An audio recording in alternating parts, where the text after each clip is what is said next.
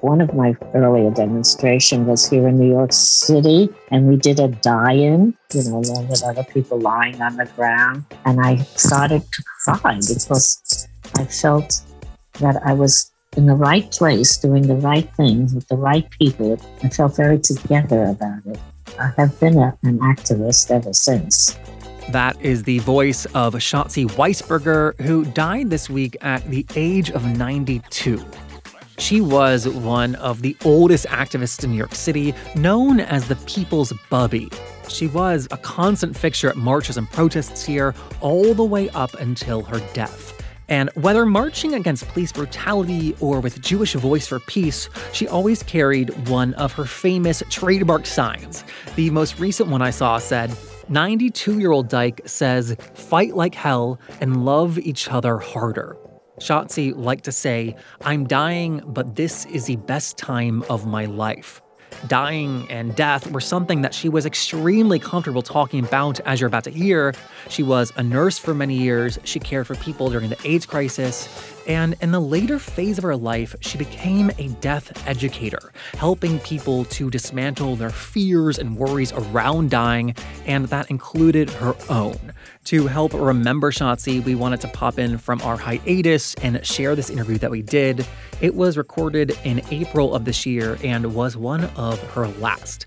So without further ado, I'm Jeffrey Masters, and this is LGBTQ and A with Shatzi Weisberger. So, to start, I want to begin with the end.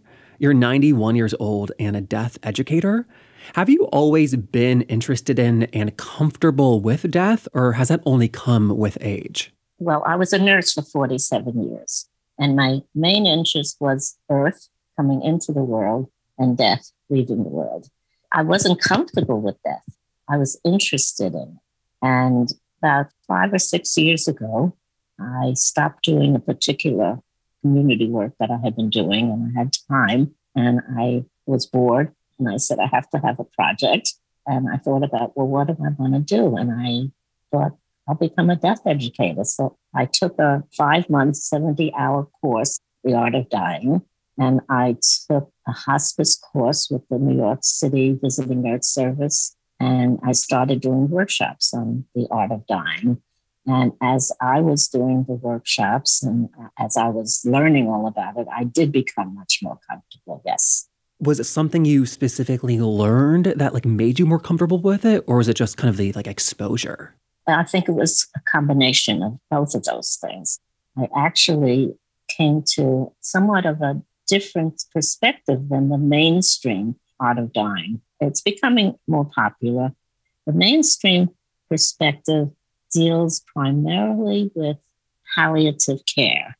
And the object of palliative care is very admirable. I totally support lessening pain and anxiety. But if that is the goal, it is often achieved by drugging the dying person at end of life. And therefore, the person is semi conscious, sometimes even unconscious. And that's fine. If somebody wants that to be their end of life, I totally support it. But I would like people to know that there are other options. And I have come to a different option. Yeah, tell us. Well, I hope that I won't die suddenly of a heart attack or to buy a car. I hope that I will have time to experience my dying process. I want to be home in my own bed. A friend of mine has uh, offered to be with me. I want to be able to have my friends come and say their goodbyes. And for many years now, I have been creating a bequeath list. And whenever my friends came to the house, I told them, look around, see what you like. Because when I die, I want it to be yours. Because I'm, I love my home and I'm very attached to my stuff. I really love my stuff. So I want, wanted to go to happy homes. And so all around the house. I have little tags on different items as to who it's going to go to.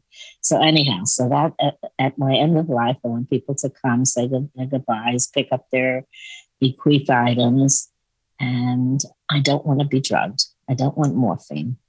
I don't want to be in pain. So I have arranged for an acupuncturist to come if I am in pain.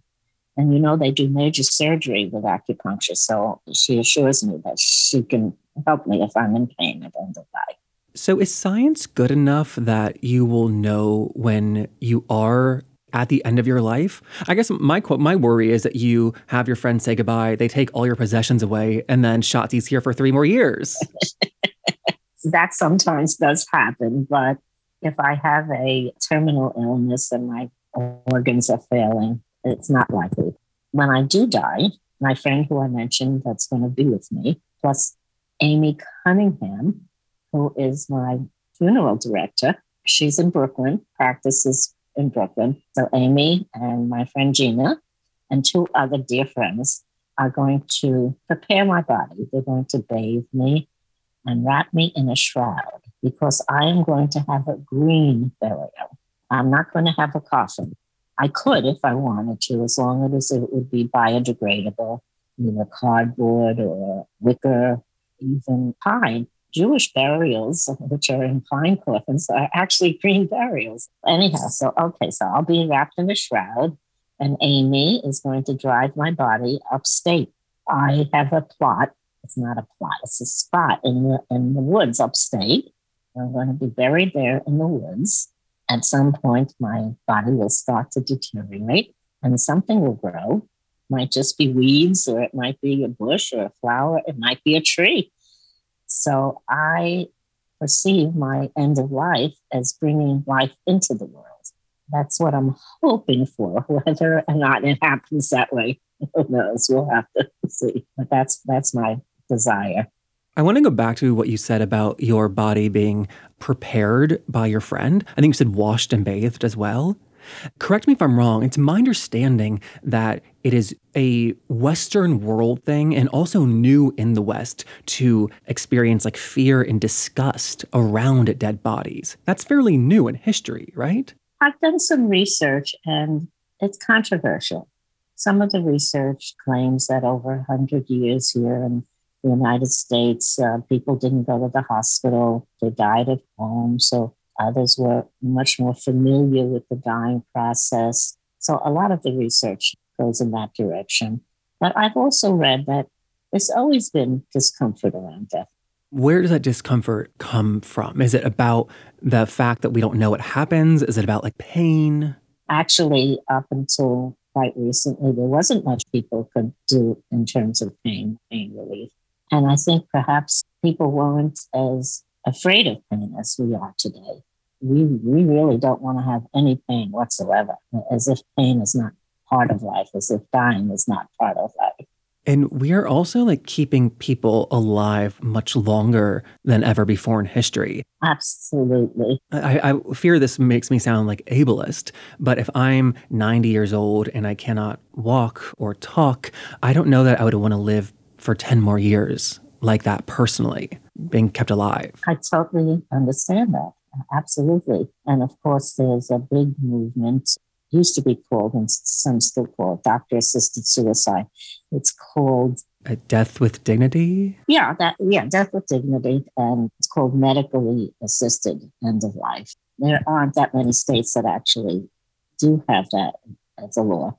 I prefer VSED, VSED, voluntary stopping eating and drinking.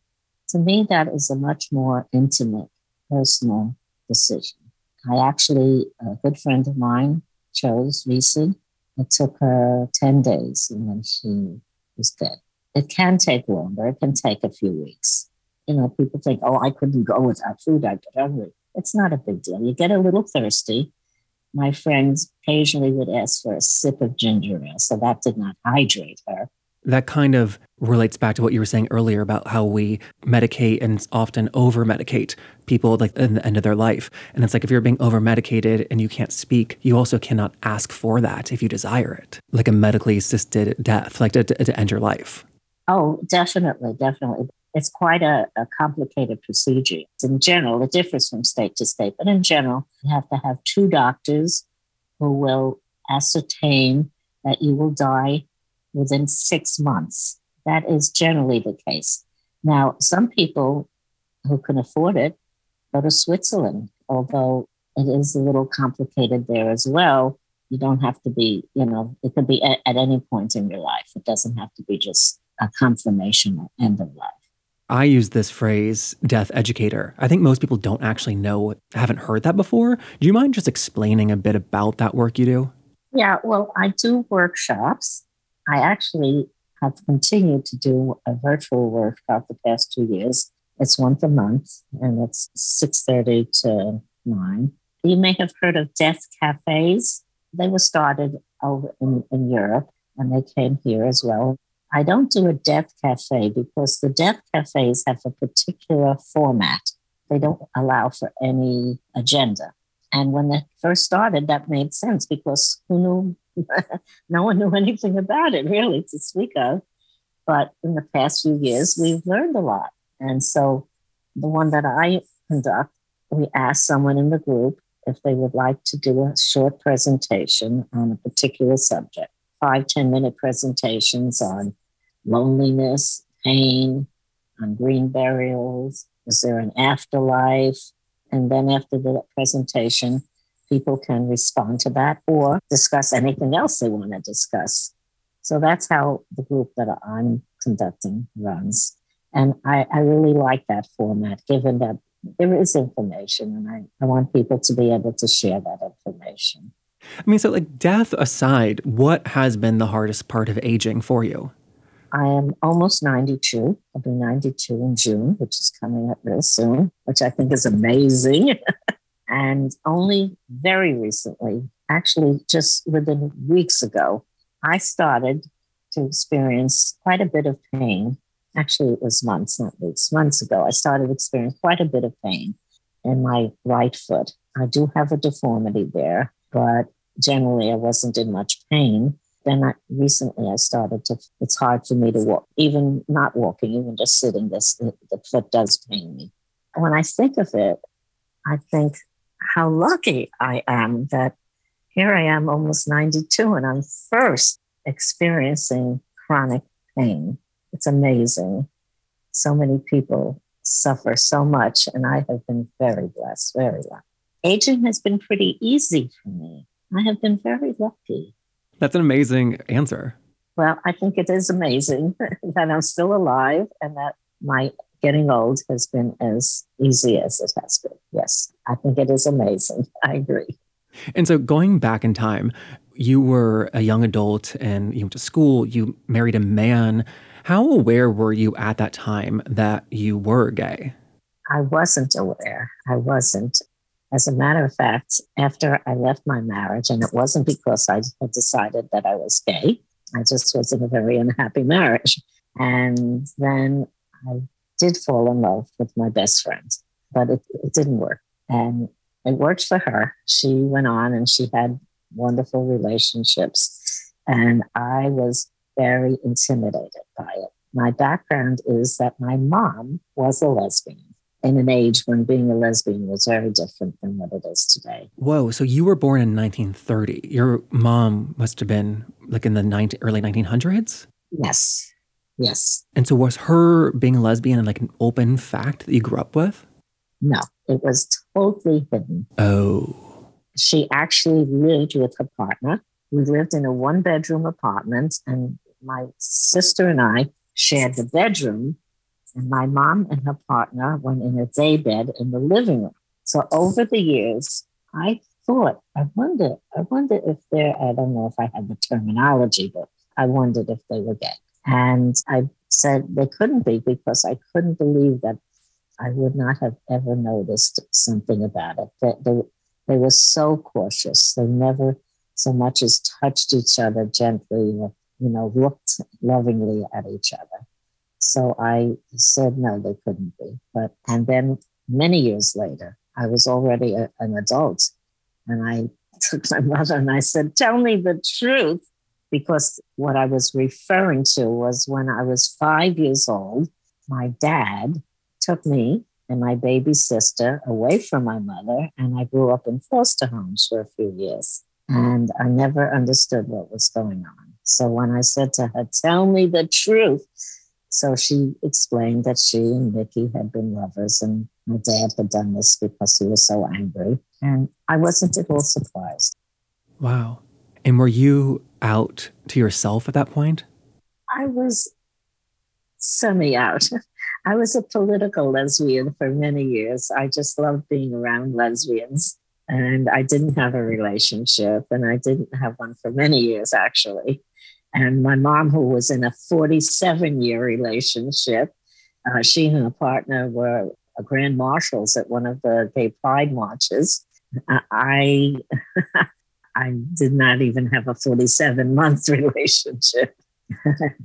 and so you describe yourself as a political lesbian. So like your all of your energy was going towards activism and politics at that point, you're saying? Yes. Yes. What were those early causes you were fighting for? I was very much into arguing against nuclear technology my first demonstration, one of my earlier demonstration was here in New York City, and we did a die-in, you know, along with other people lying on the ground. And I started to cry because I felt that I was in the right place, doing the right things with the right people. I felt very together about it. I have been a, an activist ever since. Was that group Don't? That stood for Dykes Opposed to Nuclear Technology? Yes along with Doris London and one other person, the founding members of Don't. I think what stands out to me about Don't, Dykes opposed to nuclear technology, is that that is queer people fighting for a cause that is not queer, right? Nuclear technology like affects everyone. Yes. Was it most of your activism like lesbians fighting for causes that were not queer only? Yes, in my case, yes. I, I have many friends who primarily focuses around being queer. I was more into what's happening in the world, not just with queer people. Yeah. When you said you weren't dating, to me, some of the most successful activist groups in our country, they also functioned as social groups. And that actually like proved helpful for the movement and their goals. But for you, you were not also meeting women and dating them throughout this. No, I was. I wish I was. I would have liked to. I mean, now at almost 92, I wish I had a kissing buddy but it's not likely to happen. Did you have any great loves in your life? No, I did not. I did not. Um, the last relationship I had, which was quite short, only months long, was the best sexual relationship I had ever had. Prior to that, sex was often associated with anxiety. Sometimes it was good, sometimes it wasn't. There was always almost always a lot of anxiety around it. Whereas in this last situation, anxiety wasn't there. It was just passion. That's amazing. Were you in your 80s at that point? Yes. Yes. That's nice to have found that. Yes. Never too late. I asked that question about relationships. I don't have any judgment there. I don't think that that is mandatory for a fulfilling life by any means.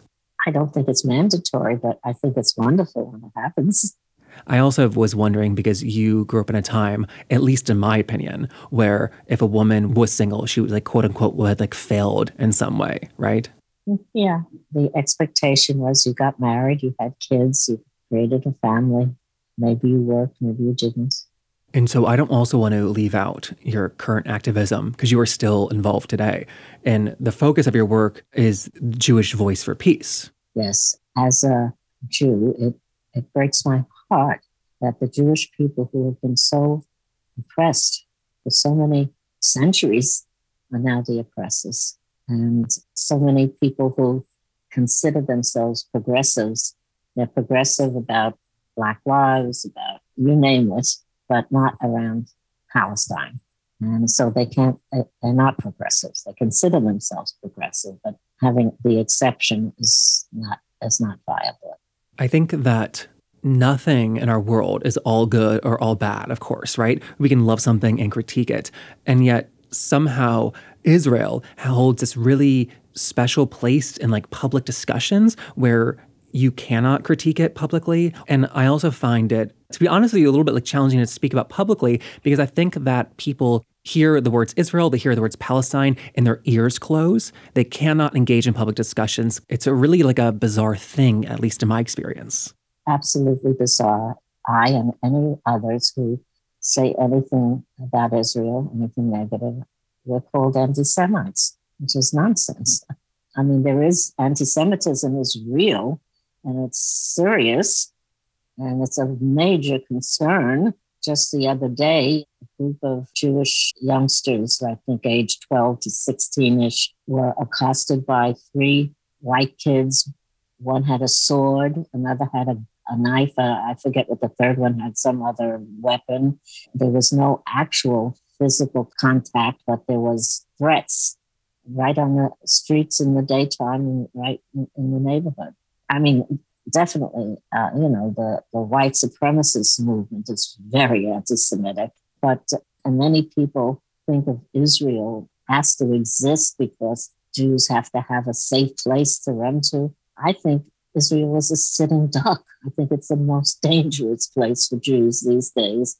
I don't want to ignore anything that like any one country is doing, but I, I also am fascinated by the fact that Israel is a very, very, very tiny country in the world, and yet it commands a massive amount of attention in the ways that, like, almost on the same level as China. China is a gargantuan country, and the things they're doing to like the Uyghur population, I find so bizarre that we don't like talk about these like re-education camps that are happening. Millions of people that that affects and yet we've decided to ignore that and live with it. Israel and Palestine, you know, obviously very serious things are happening there. I, I find it quite devastating, but it has also become a massive political issue in the US in the way that few other things have. Uh-huh. It's interesting to say the least. I think in many cases it's a sense of shame over the Holocaust, over the Nazi activity. And in terms of Jews, I think it's a commitment to victimhood. Because that has also been our story for 2000 years. So it's hard to like change that image in our minds. Right.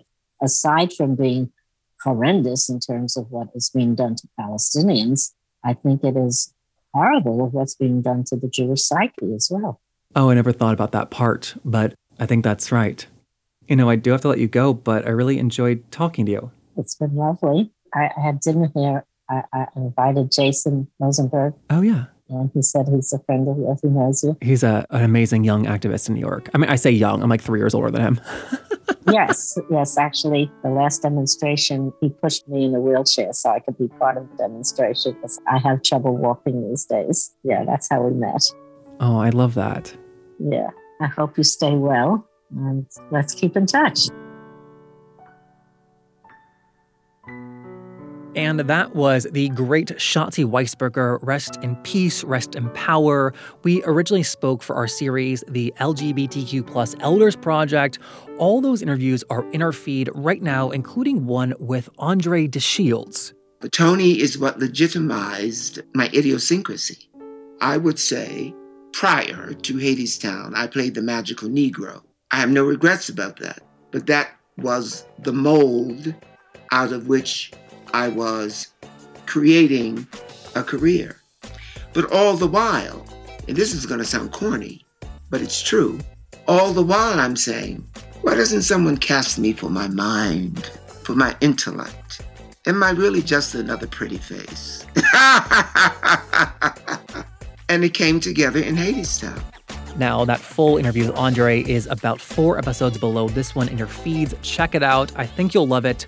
LGBTQ&A is hosted and produced by me, Jeffrey Masters. You can find me on Twitter and Instagram at JeffMasters1. I'll see you there. Bye.